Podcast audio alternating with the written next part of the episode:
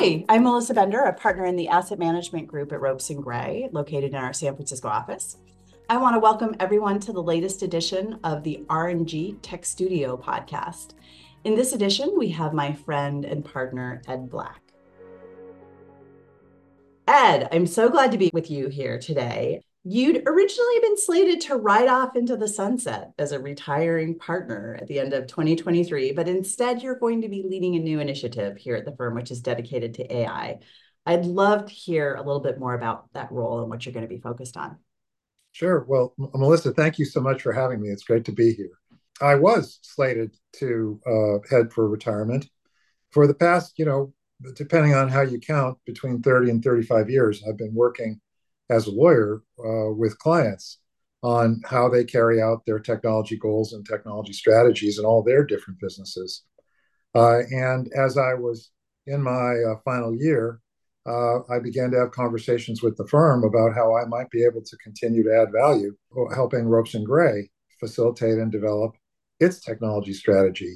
We're in a you know environment now where, uh, in part because of A I, but also for lots of other reasons, technology is being aggressively integrated, not only into the back office of the law firm, where it's been around forever, but into the front office of the law firm. It's being integrated into how we serve clients and what clients expect to see. And that's a place where I hope to add value in my new role, uh, no longer as a client-facing service provider, but my job title is Technology Strategy Leader. And I'm, I'll be working with people uh, you know, across the firm to uh, make sure Ropes is at the forefront of how it uses technology in its front office services. That's great. Well, um, I'm super excited about that. And I think we're going to dig into talking a little bit more about the strategy and the service offering a little bit later in our conversation. But first, I'd like to kind of just take a step back, right? And, you know, mm-hmm. I think it was a year ago that I first heard about ChatGPT.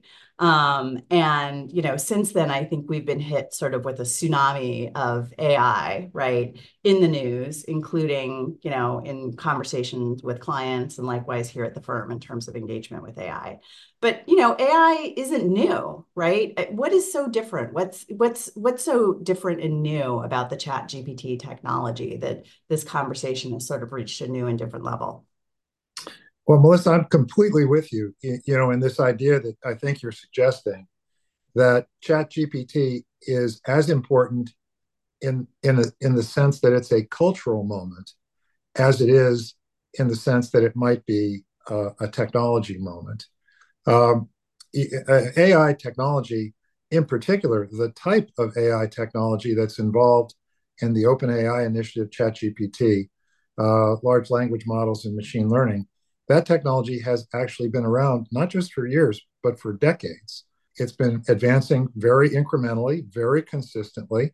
But what ChatGPT unveiled uh, was how far it's come over a period of years and how useful it could be, not just uh, to handle niche problems uh, defined within large organizations like the Defense Department or giant companies, but how useful it could be to ordinary people doing ordinary things that we all do every single day.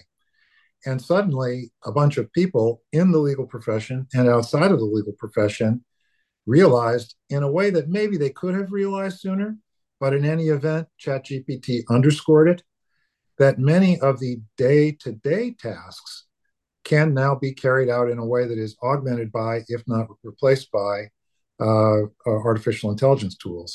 And, and that was the cultural moment. There's a whole world of people in and outside the legal profession who suddenly started looking at transitioning the performance of various types of tasks onto an augmented A I environment or re- fully replacing A I environment, who up until that moment, up until they saw how ChatGPT could help a ninth grader write a high school essay, They they just weren't thinking. They they didn't realize that the technology was there and had come that far. Uh, and that cultural moment of realizing how useful A I and, candidly, other technology tools are uh, opened up the door to a lot of questions that we get in the law firm now every day about how we're going to use A I to be time and dollar efficient, task that maybe took us ten hours a year ago. Why isn't that taking us five hours now, maybe with augmented technology? How we're going to get to more comprehensive and more accurate results.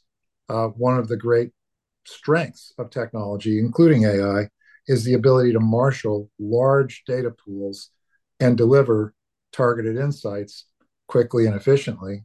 Well, if you look at that, that question, how to marshal large data and deliver a targeted insight, that's core to the legal function. People come to us all the time and say, I'm buying a company, I'm selling a company, I'm forming an investment fund, I'm initiating a major piece of litigation, and I want to know, what is the market for this particular term? I want to know, where do the courts stand nationally, if not internationally, on this very specific issue? And uh, uh, and I want to know it now, and I want to know it uh, you know, at the lowest possible cost. Uh, and so that's how you know we've engaged uh, at Ropes. We're looking with a large team that I'm I'm facilitating, but many others are involved, to try to uh, target A I and related technology to the delivery of legal services in a fashion that maintains excellence, is compliant with our regulatory environment, ethics, malpractice, et cetera, uh, but is really time and dollar efficient for the client, is faster, cheaper, with high quality results of the type that people associate, you know, with a Ropes and Gray work product, premium, premium results. Yeah, I just have to say, right, you know, what you're describing really underscores why it is that um, I think in the um, in the venture industry, right, we're seeing that if you're running a legal tech startup that is promising to use A I, you're in pretty good shape to get funding, right, maybe relative to a lot of other folks, right, that are um, launching new tech businesses. I guess, you know, if you were to take a crystal ball, right, and be reflecting on some of the ways in which A I is going to be disrupting the legal services industry. I mean, you've already alluded to some of the ways in which it could change things. You know, I'd be really curious to hear, like, you know, what are some of the areas that are that you think are really ripe for change, right, based on the adoption of this technology, including by law firms?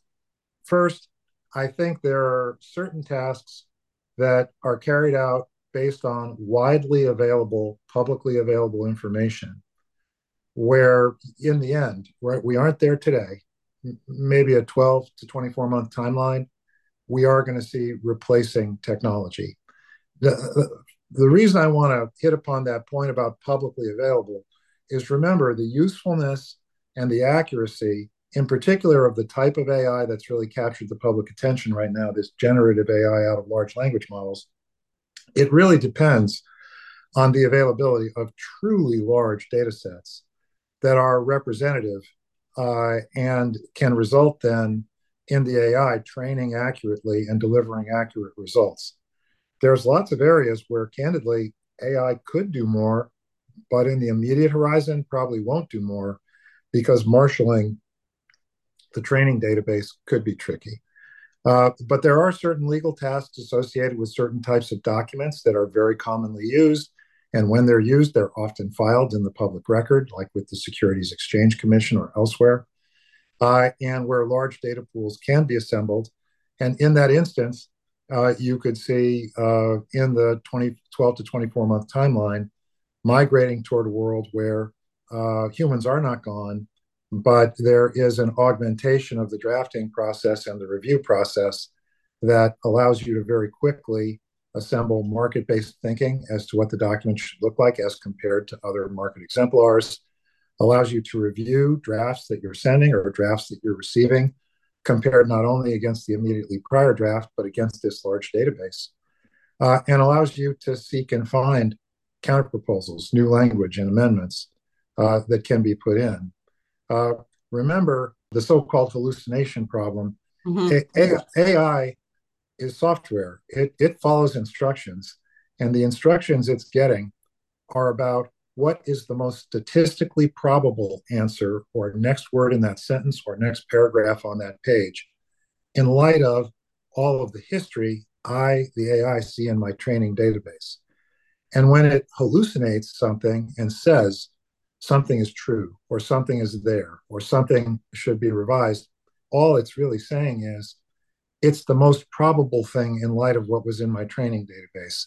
And so you still need a human there to impose that judgment and to make all those corrections. And candidly, that's probably not going away anytime soon.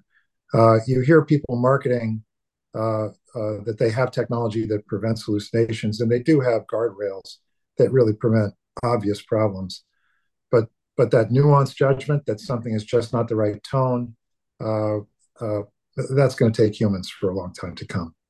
Yeah, I think that's something we see, right? On the asset management side, we've been piloting, you know, um, quite a number of software tools that are available from third-party vendors who Ropes and Gray might be looking to partner with, right? And I think in many mm-hmm. cases, what we see is that those tools are um, can be extraordinarily helpful in terms of cutting down some of the um, raw labor associated with um you know, sort of very repetitive, time-consuming tasks, right? Um, but that, you know, the effectively the software has to be set up correctly to be asking the right questions, right? If you're going to get a good output, right? And then additionally too, right, there's nothing that's really going to be substituting for really having that second set of eyes, right, scrutinizing and looking for these, you know, hallucinations, right, uh, or other anomalies, right, that may come out. You're absolutely right. And this highlights one of the challenges that Ropes and Gray is already planning to address. When you think about one of the things that A I and other technologies that are migrating into the legal front office, one of the ways they challenge the law firm is they challenge the law firm to be a great partner with technologies and technology service organizations. And that includes Uh, technology service organizations that are making tech-based products that then we can bundle up with our Ropes and Gray services and insights to offer clients, but also to be a great partner with the technology service organizations that are inside our clients. So, you know, we're uh, looking at developing and extending collaboration tools in a fashion that will really create a seamless uh, connection between Ropes and Gray as a service provider and our clients. And that's going to require us to become much more savvy in partnering with third-party providers that are both used by us and by our clients to extend collaboration tools and other uh, digital environmental uh, features. And there's a pricing challenge there. There's a, a pure technology, cybersecurity type challenge there. Uh, there's, a, as I mentioned, a compliance challenge there, ethical rules, malpractice guidance, our client instructions. Uh, there's a, a, a challenge there about meeting our client expectations. Uh, it, it, you know, one of the things that we in the legal service industry are going to be challenged by right away is the difference between where we are technically and where the service organizations that our clients deal with every day, uh, where they are. Uh, you know, I have a, an app on my phone where I can immediately go look into my bank accounts. By the way, information I regard as critically private and needing to be protected by the strongest cybersecurity. And while out and about using my phone app, I can look at images of every check I've written and records of every transaction I've engaged with for the past three to five years on my phone. Now, all of our clients, of course, can do the same thing. I, I, I think one of the cultural moments that ChatGPT brought about is the realization that there are tools that will marshal these large data sets. And we have clients who are now wondering, why aren't my documents available at my law firm on the same basis? Uh, and we're going to rise to that challenge. We're, we're, we're going to Uh, uh, integrate with our clients in a way that makes it faster, cheaper, and frankly, more convenient for them to take advantage of our legal services.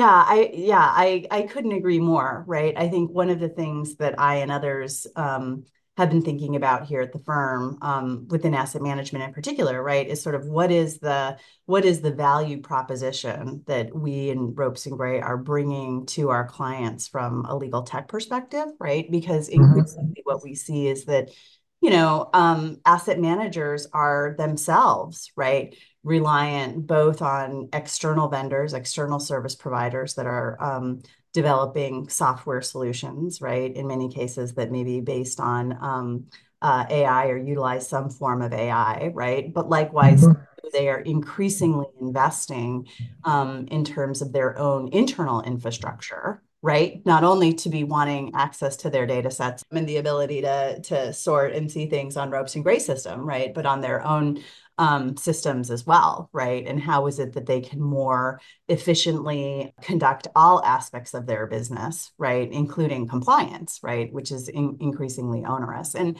and I think one of the things that other partners and I have really been focused on is understanding the technology tools that our clients are utilizing in terms of external service providers, but also what they're building internally so that we can really be advising with them and consulting with them, right, in partnership around those technologies. So, yeah.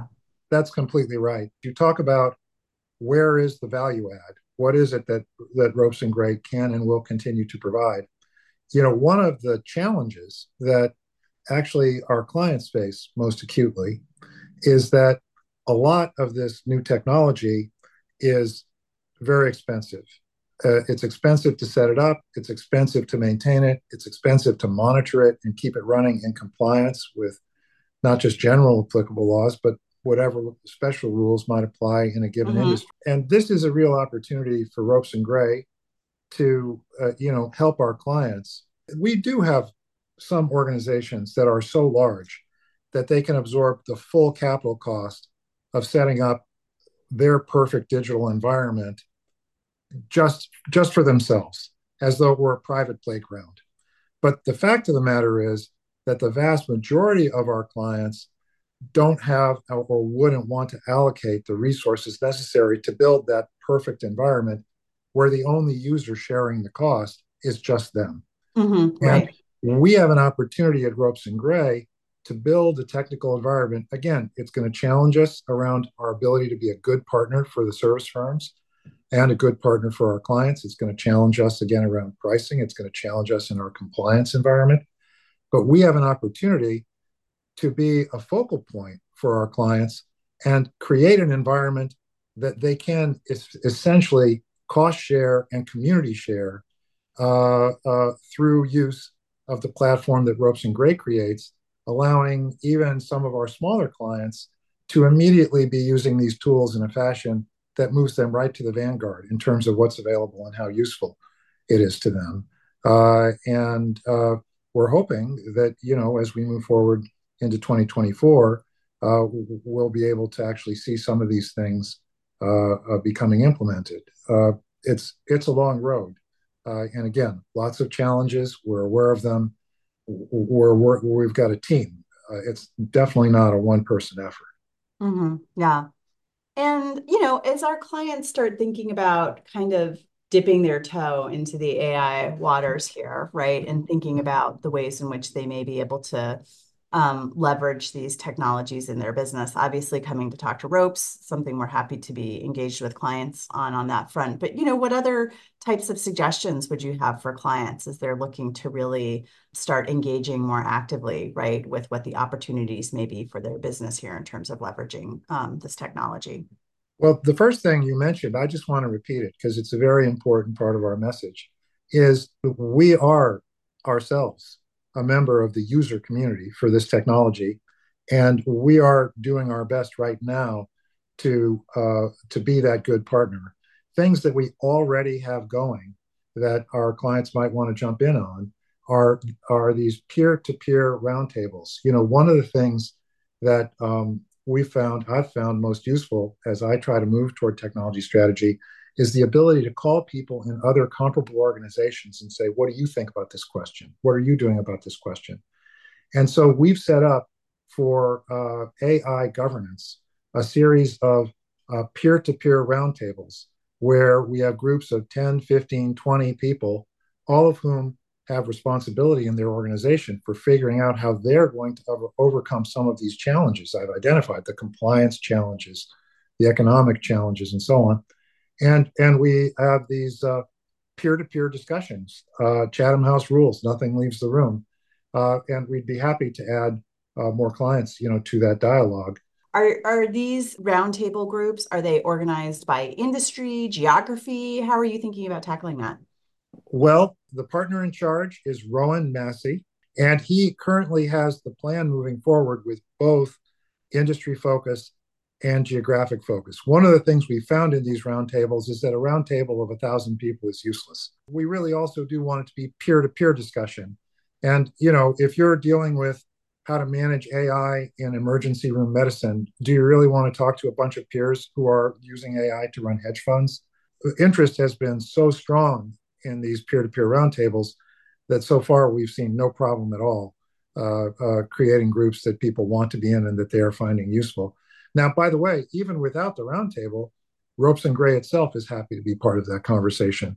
You know, we did this uh, when uh, COVID came along. There was a, a world of regulation and policies and procedures that need to be invented on the fly to shut down your office, to move everyone off site. Mm-hmm. I won't repeat it all. Right. In any event, we had to invent all of that for Ropes and Gray and became uh, basically globally recognized thought leader because we were so committed to the partnership element, and we made all of these things available to everyone who participated in dialogue with us. And we're doing the same thing with A I. Mm-hmm. We're, we're very happy to jump in just with our own policies and procedures. And again, uh, we're developing them. Many challenges still lay ahead for us. So it's not a completely done deal. It's not one of these things where, oh, we can send you the checklist. We're working on it. Right, right. but, uh, but happy uh, to be in a dialogue. The other things that uh, we've got going is uh, we have a group coordinated by a colleague of mine, not a lawyer, uh, an I T professional, an engineer, a fellow named Sergey Pollack, where we're very actively monitoring and being in close touch with uh, service providers in uh, providing A I-based products in the market. Uh, and uh, we have a number of clients who are in that field. We have a number of uh, who are both users and uh, publishers or producers or providers. And we stay in very close touch with the market, and we're happy to talk about what we're seeing and how that's going. We also are thinking constantly again about the economic models, how the cost infrastructure for this works. Fortunately, we have a great team inside Ropes and Gray in our finance group, but we've got a couple of people who are now full-time involved in technology strategy, uh, figuring mm-hmm. out those issues. We have a, a great knowledge manager, Patrick Diaz, who's focused on the use of A I and knowledge management. He's available for discussions. We have a C I O, Marcia Stein, similarly available. So, so lots of points of contact depending on your angle. And uh, again, our we also hope to rise to the challenge ourselves and to be announcing in twenty twenty-four how we're adopting policies, products, and services uh, that really make the most of technology in our front office, uh, in our client-facing services. That work product, you know, is, is something we'll be looking to our forward roadmap for. I assume that if any of our listeners are interested in learning more about you or this practice or any of this sort of menu of connections that you've just offered up, that folks can reach out to you. Absolutely. Now, a couple of things I, in fairness, I'm talking now about people who are thinking about the business and practical issues in consuming these technology services, A I-based services. Yep. But we've got people in our healthcare group who are advising on the legal end of it. Healthcare use of A I, you know, Christine Moundis, Megan Baca, A I and data privacy, Ed McNicholas, Fran Faircloth. All right. Well, this has been incredible. Maybe we'll have to do um, a part two, and we'll do a check-in, right, in sure. six months and see how some of these things are going, because I would love to hear an update. But um, in the meantime, I would love to know whether you're a New Year's resolutions kind of guy, whether there's anything on your retirement bucket list that you're still hoping to knock off in twenty twenty-four, anything that you're looking forward to on a more personal level?